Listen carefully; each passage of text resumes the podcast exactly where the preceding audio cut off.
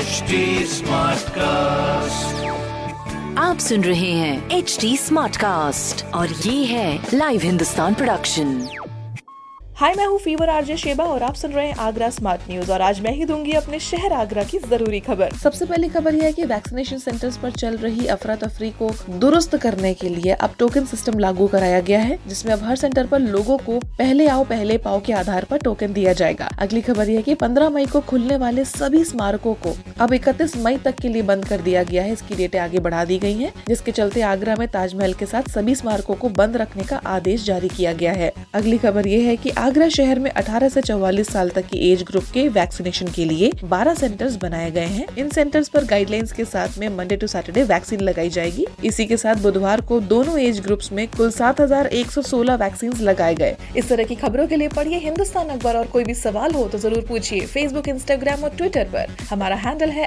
Eight और इस तरह के पॉडकास्ट के लिए log on to W W W dot H T Smartcast dot com आप सुन रहे हैं एच डी स्मार्ट कास्ट और ये था live Hindustan production H smart Smartcast.